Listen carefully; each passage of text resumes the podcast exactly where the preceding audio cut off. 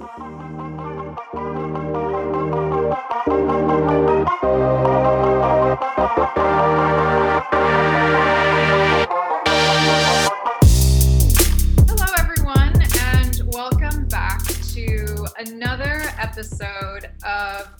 Associated Season 4. It's super rainy and very glum in London today, but our hearts are full of excitement about recording an episode and chatting with an awesome uh, guest today. And my other co host is on. Francesca, how are you? I am good, thanks, despite this horrible weather. As as you said, very excited about our guest today. Yeah. So this is a special one, I think, for me personally, um, and, and for you, Francesca, as well. But our guest, I would count as not only someone that I met through work, but um, probably one of my very dear male friends, Rodrigo Mendoza Smith. Welcome. Oh, thank you. Thank you, Petra and Francesca. I'm delighted to be here with you. I'm very excited about this chat. Great. So, I mean, you're not suffering in London grayness. You're in Mexico City right now. Is that correct?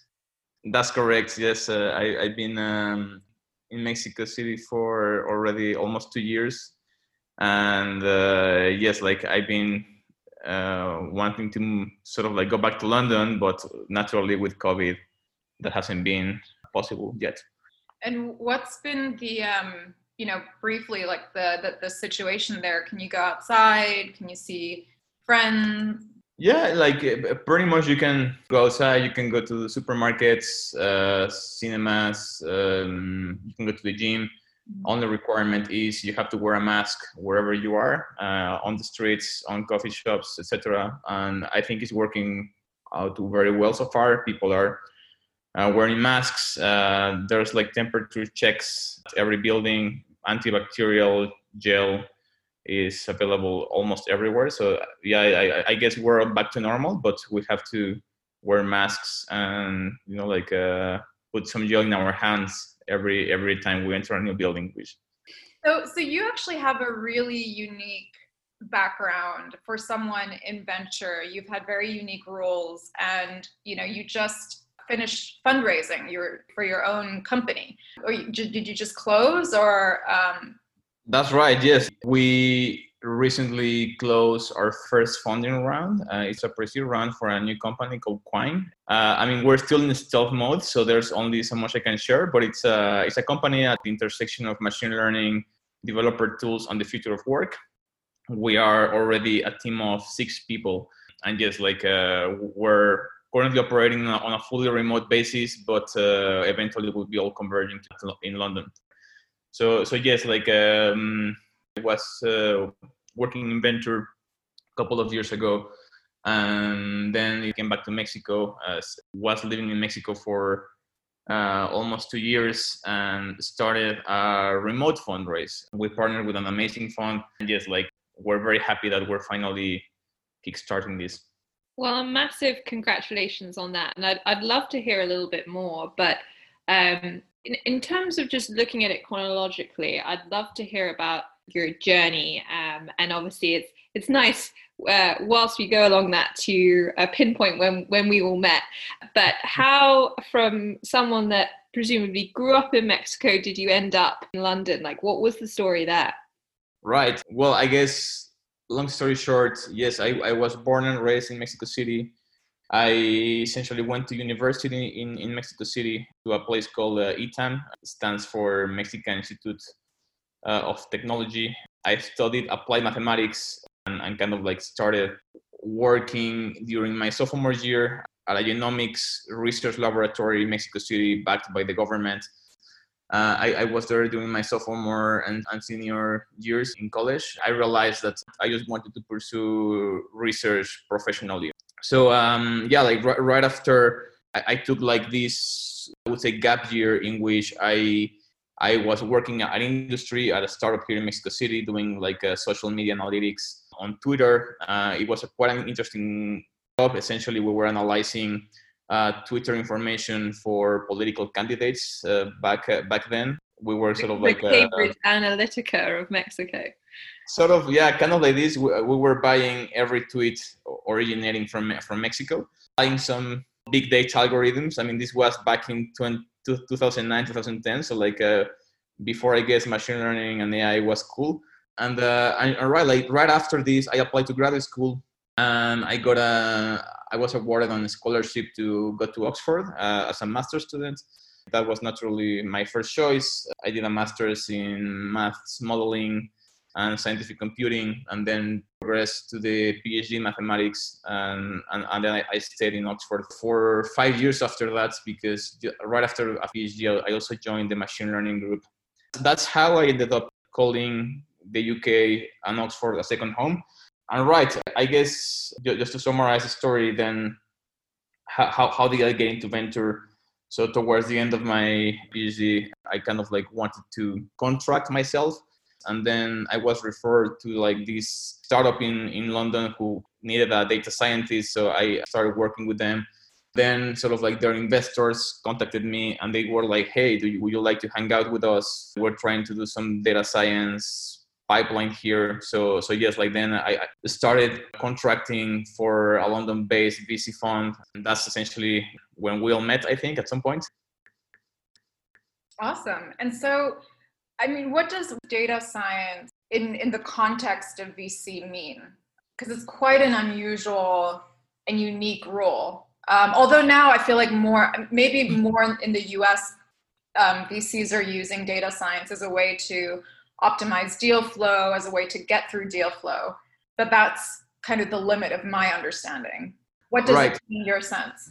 That's an interesting question. Uh, so when I was first considering um, working in data science for VC, I, I, thought the work would be similar to what what happens right now in quantitative hedge funds. But what, what I realized um, when I joined the, the VC world is that really the the data uh, venture capitalists have is quite noisy, quite messy, quite unstructured. So if at all the, the job is is way harder or the problem is way harder at least than what what what happens in in the quantitative hedge fund space.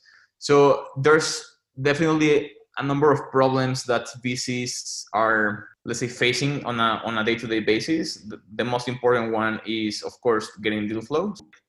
The, the, the job of a VC is to deploy money and kind of like deploy the money in like the teams or, or companies that are the most promising. That can be sort of an okay problem to work on once there's enough data and enough information about the company. But when teams are at early stage, it is just really, really difficult. So, so yeah, like the role of a data scientist in venture capital i think it varies depending on what stage this fund is is investing at. But uh, in, in in general the the role is to make use or the best use possible of the data available to the fund at that point in time be it public data or private data and try to leverage on it to help the fund make better decisions or be more efficient in their day-to-day job.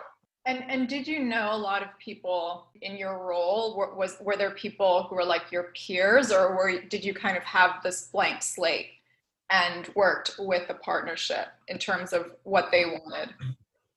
Yes i i knew one other person uh, a friend of mine who, who was working uh, as a data scientist at, at another london VC uh, so definitely, I got some feedback and insights uh, from him, but uh, naturally, uh, also working at different funds, you know, like we like we, we had different challenges and different problems to solve.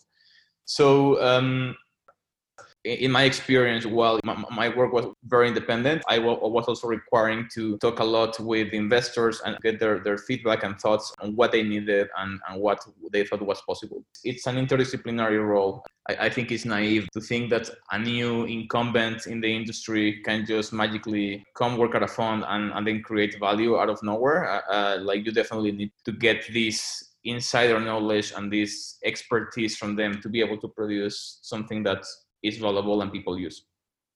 Mm, definitely. Uh, I'm I'm going to put a little bit of pressure on you, Rodrigo, for like a specific example because in my head, um, there's almost a, a timeline of responsibilities. If, if you think of the, the, the traditional startup funnel where, you know, you're you're doing a lot of screening, then you narrow that down to the next stage, which is, you know, evaluating the company. Some get past that for you, then you share it with the rest of your team, and then you all decide to invest or or not invest. Like where I can imagine data science can uh, be applied to multiple uh, layers of that funnel or timeline, depending on which way you want to look at it. But could you give an example of maybe something that you did at this London VC that you could see an impact of how machine learning could optimize that process? One example that comes to mind, I remember with the case of, of crypto companies, there's data pretty much everywhere.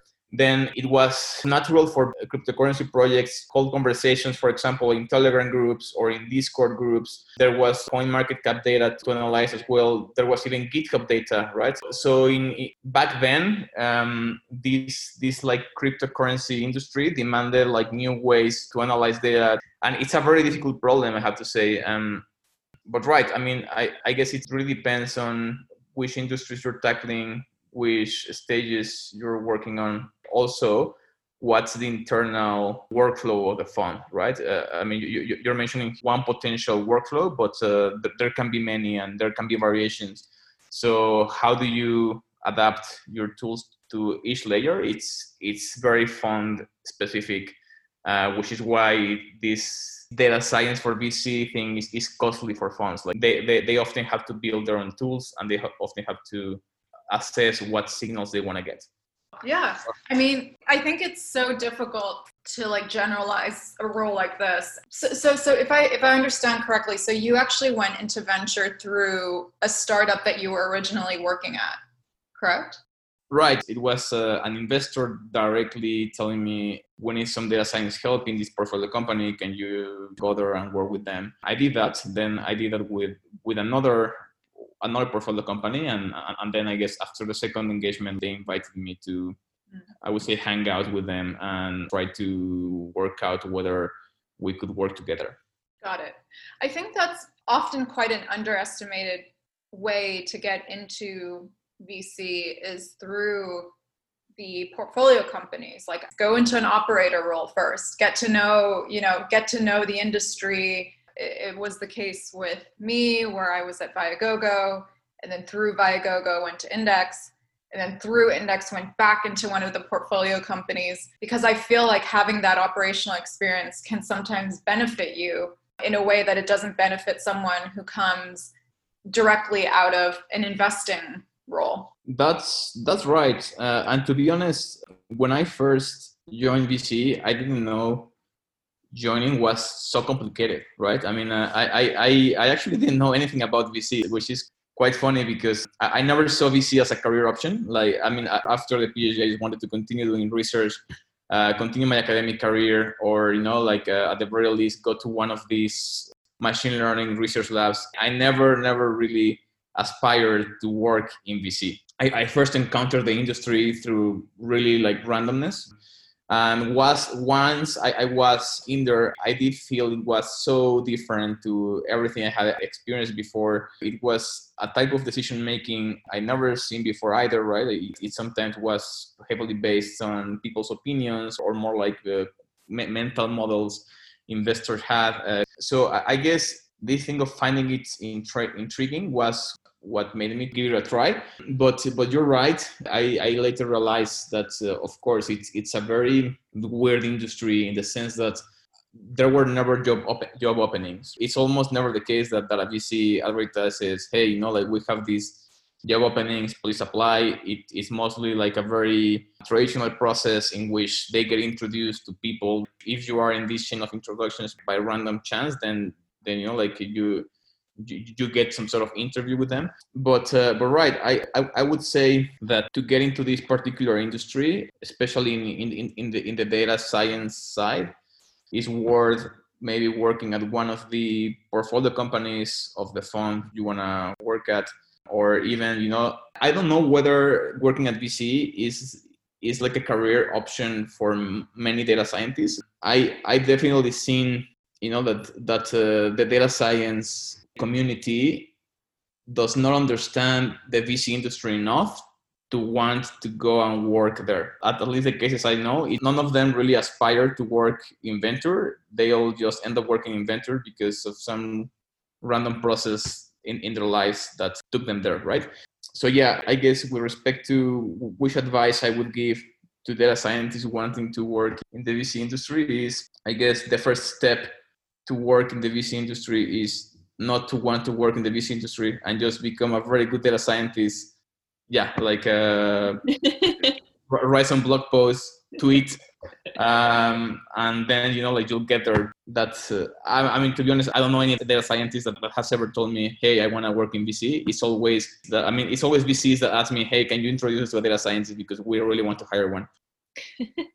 no, I really like that. I, I, think there's some irony there is that, you know, you have like this group of people that are banging on the doors and then you've got you know other other group of people that are like what on earth is it um, and, and it seems to be like data scientists fall in that category but i always love having people on associated that have left VC because I think they can give a much more honest answer, perhaps, of of what VC is all about, why they left, why it wasn't right for them. For for individuals that are in the fund and representing the fund, right? So they, they can't exactly say that, you know, by all means they can say it's tough, but we don't get like the, the complete unabridged version. So I'm curious to know from, from your perspective that you worked in VC as a data scientist and then decided to move out from from that position and, and start your own company. So what was the reason behind that? Well, that, I, I guess, yeah, it's sort of a complex answer at the end of the day, it boils down to VC wasn't for me. Uh, I mentioned this before. I, I, never really aspired to work in to work in VC. I'm not saying I didn't like it, but for me, I guess a more honest job was really to either do research or continue creating technology. There is this point of view that really changed in me while, working on VC, which is at the beginning I regarded it as as a job that wasn't really creative and that sort of frustrated me a little bit. But then I realized the job is highly creative. It's just it's just a different type of creativity that that is exercised there. So I, I remember this quote by Jack Goldman, who who was uh, at Xerox. He used to say, "There are two ways of being creative. Uh, one can sing and dance, or one can create an environment in which singers and dancers flourish." Right. And the first step, create an environment in which singers and dancers flourish, is and is sort of like capital. So, so in a way, uh, VCs are enabling creativity through capital, which, I think is quite cool. To put a bit more context, uh, as an academic, I often prefer to to work on things that are not necessarily lucrative, but are very interesting. Uh, if you're in academia, you're, you're in academia because you you really love the work 100% and you don't really care about maybe compensation or you don't care about i don't, I don't know like uh, other random job perks that companies might give you so, so so i guess when getting into vc then i i started feeling these dissonances inside me which you know like part of me wanted to do something just for the beauty of creation and part of me just wanted to like do something that had an impact in the outside world and the, the VC world made me realize that uh, there are clear ways to, to being creative at scale. So yes, like uh, if at all, I think VC was helpful to find what was the way in which I wanted to be creative and in which I wanted to have an impact. Uh, the, the, the bad thing in academia is that you can be very creative, but what you do does not necessarily has an impact on anything. So so yeah, I, I, I really got to see the beauty of creating you know like through starting companies and and yeah then essentially was just a, a matter of time till i found something that really that really interested me as a long-term project so when when i left vc i didn't have a job i essentially left vc pursue other ideas but uh, that wasn't necessarily the company I, I now fundraise for so after leaving vc i came back to mexico i took some time to sort of like think through what i wanted to do next to to read to go back to my research. I, I, I even went back to academia. So, so, so, last year I was teaching at my old university in Mexico City as a professor. I, I taught machine learning, I taught optimization. So it, it wasn't automatic that, that I said, oh, I, I, I am doing VC because I, I want to start a company. I left VC because it wasn't for me. And through a long process of reflection, I actually saw this very exciting opportunity in the market that I now want to tackle. Well, no, I find that story really interesting that almost like VC being a founder and academia is on a spectrum and you found the the right fit for you in terms of what these opportunities offer you. And i'm always curious to ask founders this of like what was your light bulb moment of you know starting Quine? Like was it a light bulb moment or was there right. a, a, gradual piecing together various things and then coming up with this solution? Yeah i'm curious to know that yeah, it's quite interesting because Quine in a way is the product of a very personal journey so i, I would have never i would say started Quine if i hadn't worked in academia if, if i hadn't uh, worked in vc and if i hadn't i would say like uh, yeah like done mathematics and ml as uh, as a research focus. What we're building at Quine, I would say at, the high level, um, is we're building interfaces for developers to better interact with capitalism. Developers are now becoming the workforce of, the future, and as such, you know, like there are quite a few uh, things that uh, are very economically inefficient from the point of view of a developer and from the point of view of companies and open source that can be improved and you know like can, can create value for all parties involved. So right like uh, one of the things I, I, was interested on when i was in oxford in the machine learning department i was really interested on machine learning models that could understand source code right? So, so I mean, this is this is a problem that is related to NLP, natural language processing. And I was interested in, you know, like how complex or how difficult it would be to adapt these tools to the source code space. So, sort of like using NLP technologies to produce tools that would make developers' lives easier or, you know, like more efficient. Then, essentially, during my time in Inventure, I experienced this rise of cryptocurrencies, as, as I already said and I found that extremely interesting because cryptocurrencies combine many of, of the things that people idealize from open source. Many developers, especially for Bitcoin or Ethereum, like uh, became millionaires like from, from one day to another. Uh, you know, like like these decisions of uh, creating Bitcoin Cash, you know, like uh, like hard forking the projects.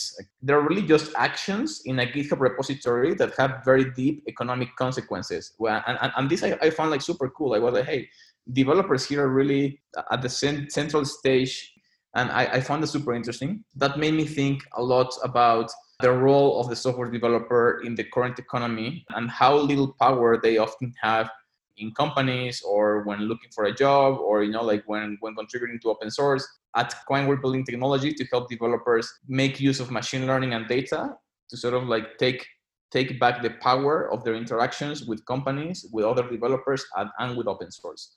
But right uh, i guess long story short Quine is a product of a very personal journey and i, I wouldn't be doing this if i hadn't worked in, in vc and if I, if I hadn't worked in academia great to hear how all these like different pieces in your life are culminating towards you know Quine now and how you've taken inspiration from different phases in your life. That really resonates with me because all of my experiences across you know startups or executive search or, or nvc you know feed into my role role now and it's i think there's no opportunity that goes wasted. I think you can find inspiration from anywhere you know even if you're not at your your dream right now there's lessons to be learned. And now you're building this baby you know you're building this dream.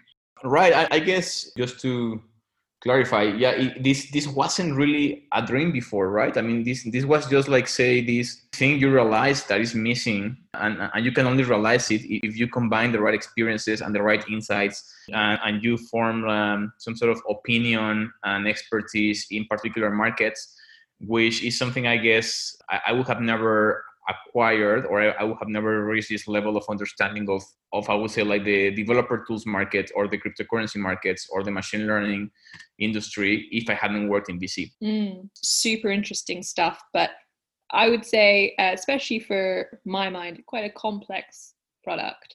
And that leads me on to you've just pitched to a number of investors. And adding to that the difficulty of it all being remote. So I was wondering, we've asked a lot of our guests from the investors' perspective how it's been listening to pitches from founders remotely. How has that been for you, given that you know your your product is is complex and you're trying to pitch it through a screen to investors? Uh yeah, I, I mean it, it wasn't the easiest process but we were fortunate. We found uh, like the, the right partners to do this with i would say um, relatively early. And, and yes it, it was it was a tough process because a lot of the things i know for a fact vcs use to make decisions are definitely lost when you're having a, a video conference right? So especially at, at this early stage decisions are mostly about the team and it's also about the impressions uh, investors have on the team which of course are degraded once you're talking over over zoom. Um, we did have some experiences in which uh, investors were hearing us out but at some point they, they would tell us they were not investing because of covid. So like you know like that that was quite disheartening because you know like you, you as a founder you also invest a lot of time you know like trying for that conversation to be as clear as possible and as mm. powerful as possible but and, and at, the, at, the, end of the day you realize it was a waste of your time because they, they were not going to invest anyway. Essentially fundraising isn't really about convincing people at the other side of the table to come to your side of the table. It's essentially finding those people that are already on your side of the table so at the end of the day yeah it, it was a challenging process but uh, I don't think it was overly challenging because we had this clarity in mind that we're not trying to sell our company. We're trying to find the right partners to work with. And if it takes a while, then so be it. If we deliver the message clearly, then then, then we will be able to find these these people and, and these partners. And, and yes, like we were able to find them relatively quickly. Great. So, so Rodrigo, we're going to do a, a little segment called quick fire questions with you. So are you ready? Yes. Okay. Um, the first one is if you started a fund, what would you call it? I would say RMS.VC. Um, that's because that's are my initials, but also it's like a machine learning pun. RMS means root mean square. And that was the email handle I, I was having through my academic career and really liked it. So I would say that. Cool. I like that. I like just having um, letters as well. RMSVC, you know? yeah I, i'm thinking also about domains right not, not necessarily funds right. yeah yeah okay so second one what slide in a deck do you just feel ugh about yeah i i, I think uh, as a founder really irritates me to sort of like write product roadmaps uh, you know or, or, or timelines because uh, they're often completely arbitrary and and also i would say uh, market sizing is very annoying. And initially in our deck, we didn't have this, but then uh, one of the investors we talked with was like, oh, I, I want to see what's the total addressable market. And this is a, as well like a number that is super arbitrary. I mean, for me, it makes no sense, but still, right? Like uh, you, you have to go through it. Okay, got it. And then um, working from home or working in the office? 100% in the office. Yeah, I, I hate working from home.